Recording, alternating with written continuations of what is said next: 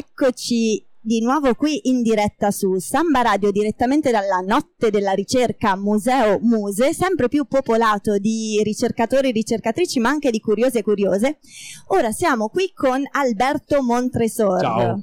Che piacere, che ha un cognome particolarmente prezioso. Sì, eh, mio tesoro in francese. Bellissimo, bellissimo.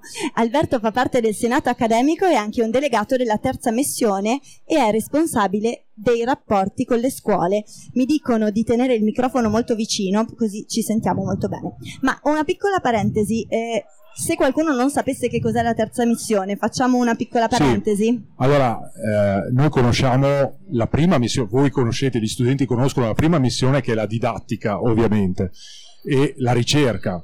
Poi qual è la prima, qual è la seconda si potrebbe discutere. Poi c'è questa terza missione che ha un brutto nome perché sembra che arrivi dopo, ma è eh, diciamo portare fuori quello che viene fatto all'interno dell'università verso il grande pubblico, verso la società, verso le aziende e così via.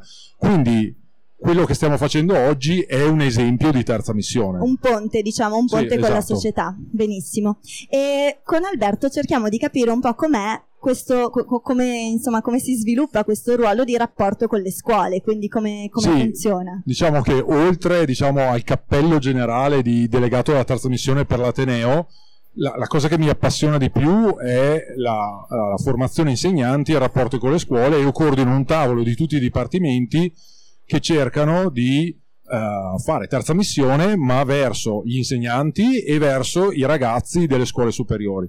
Non è solo orientamento informativo, quindi che ne so, raccontare quanti crediti ci sono di una certa materia, così via, ma è anche un orientamento formativo, l'idea di far vedere ai ragazzi cos'è una particolare disciplina, cos'è una particolare materia. Infatti le attività che fate sono molto pratiche, diciamo che si mettono le mani in pasta. Esatto, dire. allora io assieme a- ad alcune, mh, alcuni collaboratori e collaboratrici eh, dirigiamo un, un Fab Lab, che è un laboratorio di fabbricazione gi- digitale, forse dopo ne parlate. Piccolo Però- spoiler, ne parleremo fra poco, quindi non Esatto, distraetevi. Esatto. Eh, però l'idea generale, per esempio, noi abbiamo fatto un'alternanza scuola-lavoro con le scuole della città e sono venuti ragazzi di varie scuole, licei scientifici, ma anche liceo classico, anche gli istituti artistici e così via. E l'obiettivo di questa alternanza era progettare giochi da tavolo a ispirazione matematica. Quindi, da un lato, dovevano innanzitutto studiare matematica, ma non la solita matematica, la matematica dal punto di vista divulgativo Certo. quindi di nuovo terza missione. Poi iniziare a pensare a dei giochi da tavolo con delle regole e quindi costruire un insieme delle regole interessanti. Poi sbagliavano perché eh, magari il gioco era noiosissimo oppure vinceva sempre il primo giocatore, cose di questo genere. Quindi dopo hanno provato, riprovato e così via e eh, alla fine sono venuti fuori un insieme di giochi che poi sono stati realizzati con stampa 3D, taglio laser e così via. Che meraviglia, quindi sono riusciti a vedere il prodotto diciamo Esatto. finito, che questo non è da sottovalutare. Diciamo. Non è da sottovalutare e poi la parte importante è comunque il processo, cioè Certo. il fatto che non è che quando produci, inventi, disegni qualcosa ti venga al primo colpo. E possiamo, prima ragionavamo un po' su dei feedback, insomma che cosa poi ti restituisce questa esperienza? Ecco. Allora, eh, quello che mi capita di vedere dopo magari qualche anno mh, in seguito a un'attività è vedere ragazzi che erano magari piccolini dal mio punto di vista, vederli nei nostri corridoi che si ricordano l'attività, dice ah ma poi mi ha ispirato a iscrivermi a questo o quest'altro corso. Magari non è il corso che volevamo noi, ma hanno fatto altre esperienze del genere, quindi hanno messo le mani in pasta sulla materia e non si sono semplicemente affidati, che ne so, a, a una breve descrizione su un sito web. Certo.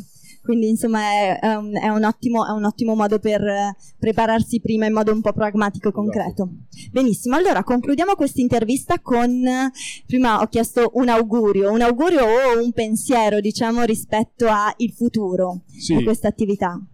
Allora, eh, io guardo serate come questa, che per me sono meravigliose, non me le perdo mai, e secondo me l'idea interessante è che eh, l'Università di Trento, quando riesce a fare terza missione in questo modo, ha un impatto sulla, sulla società che va al di là del dei corsi di laurea e del rapporto con le aziende e così via, ma riesce a ispirare persone a creare altre uh, iniziative. Ti faccio un esempio, uh, c'è una ex dottoranda del Dipartimento di Informatica che ha creato una, un'associazione per uh, promuovere la conoscenza delle cucine, del, degli stili di cucina di tutto il mondo prendendo spunto dagli immigrati. Non c'entra niente con l'informatica, però è un modo in cui l'università crea cultura, crea impatto nella società. Certo, semina e quindi poi qualcosa per esatto. fortuna cresce e si sviluppa inaspettatamente. Inaspettatamente. Anche. Che bello, meraviglioso. Grazie per questo augurio. Grazie. Allora noi torniamo,